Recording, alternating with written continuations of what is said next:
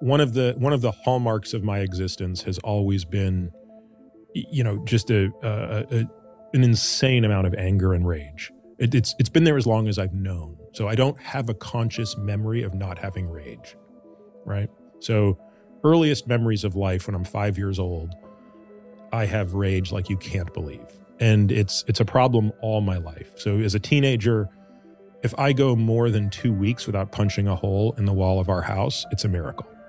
I mean, I am so good at drywall. You can't believe how good I am for all the stuff I have to repair around our house. Like I'm breaking windows, I'm breaking it just doesn't like I just and so in a way and, and, and of course I rationalized how much boxing saved my life because I had this amazing outlet for my rage. Right? If you I got to basically exercise 6 hours a day. I'm hitting punching bags in people all day long and it's just a beautiful outlet that keeps me out of jail. Um and a big part of that rage was inward right so it's it, it's not rocket science to understand that a person who has that much hatred for everyone has an enormous amount for themselves and so one of the things i didn't realize was happening was what my inner monologue was because as you can appreciate your inner monologue is so frequent and ubiquitous and present that it's easy to almost forget that it's there. I mean, that's the that's the that's the sort of uh, dangerous part about it, right? Is kind of the you know the David Foster Wallace "this is water" thing. The fish are swimming through water. It, the water's everywhere. They don't even realize they're in water. You don't unrealize you don't realize the subconscious stream of thoughts that constantly flow. But eventually, I became aware of just what that self talk was. And it is, it was no longer the case. It was the angriest, the most violent self talk you can imagine. I mean, it was like there is no mistake that I could make that was anything other than my perfect, perfect standard that didn't result in what I would call my inner Bobby Knight going ballistic. So it just didn't matter. Like it, it, it, it, it, sounds silly under, it didn't matter. If I didn't perfectly cook a steak, if I didn't perfectly nail something I was doing, if, if, if I didn't do anything that was perfect at what I described as match grade perfect, I mean, I would want to beat myself to a pulp and I would scream at myself. I mean, it just it's it's again, it's hard to describe, and I, I hope that most people listening to this don't understand what that feels like. Well, it became very clear that that had to change because when you are when you are that when you hate yourself that much, by definition, you are going to be an insufferable prick to everybody else. Like because you're you're just that's going to spill into how you interact with the world. So I, you know, was working with a therapist who was one of the people who was sending me to this place in Arizona. And basically, it became clear that, you know, they, they, they, they, they, they proposed that I could shed this trait if I was willing to do a certain amount of work.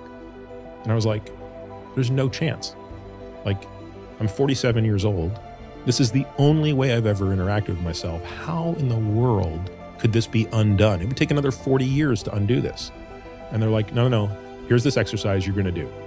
So the exercise was every single time I did something where I would have that self talk, I would have to immediately stop myself and pretend that it wasn't me that just did that, but it was one of my closest friends. And instead, I would audibly speak to that person. There was nobody else there, but speak to that person as though they are the one that made the mistake. And I were to, I was to record that on my phone.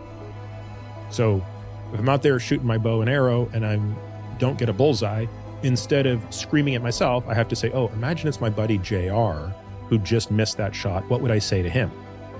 Pick up the phone or you know, pull out the phone and say, "Of course something different." And of course, what I would say in that situation was much kinder.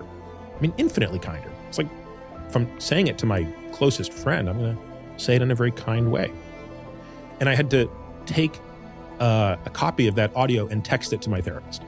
Oh wow! Yeah, talk about so. Can you imagine? I was all on board this practice until you mentioned that. At which point, and I, and I trust my therapist uh, um, to a very deep level, but I thought, wow, that that's a that's a mountain. Well, this you know this poor person got a lot of text messages, a lot of a lot of audio files. But here's the part that just blows my mind. It only took I don't know. I, I, can't remember exactly. I'd have to go back to look at my journals. It only took about four months to get rid of Bobby Knight.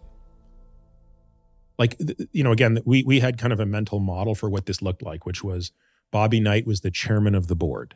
He sat in the boardroom and nobody else got to talk. And for those that don't know, Bobby Knight had a terrible temper. Yeah. Yeah. The worst. Right. This is the guy that was throwing chairs across the basketball court. Level 11. Yep. Out of 10. And and all of a sudden, like we got to the point where Bobby Knight is not even in the boardroom anymore. In fact, I as I say this today, like I don't really remember what he sounded like. I mean, it's it's amazing to me. And and I've had some really amazing opportunities to bring him back. Like it's not like I'm making fewer mistakes, right? It's not like I'm better today than I was three years ago at all the things that I do. I'm not. I'm actually probably worse in many regards. Uh, but the difference is, you know, I can communicate with myself. I, I think I can say this. I think I can say lovingly, right? And and maybe not as lovingly as some people can. I, I still think I'm probably maybe just a little higher standard with myself than maybe I need to be at times but but I'm just not beating myself up like I used to. And I think by extension, I'm beating other people up a lot less. Well, I don't know the extent to which your internal narrative reflects the uh, narrative that others have about you, but first of all, I want to thank you for sharing um, what you just shared.